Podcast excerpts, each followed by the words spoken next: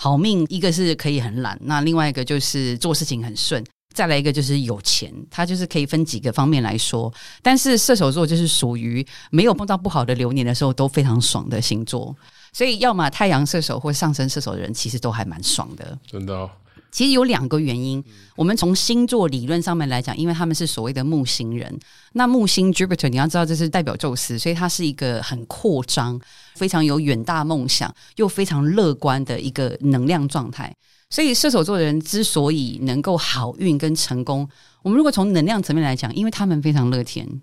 他们不太愿意去聚焦在那些 doesn't work，他想要看到的是 what works，what could work。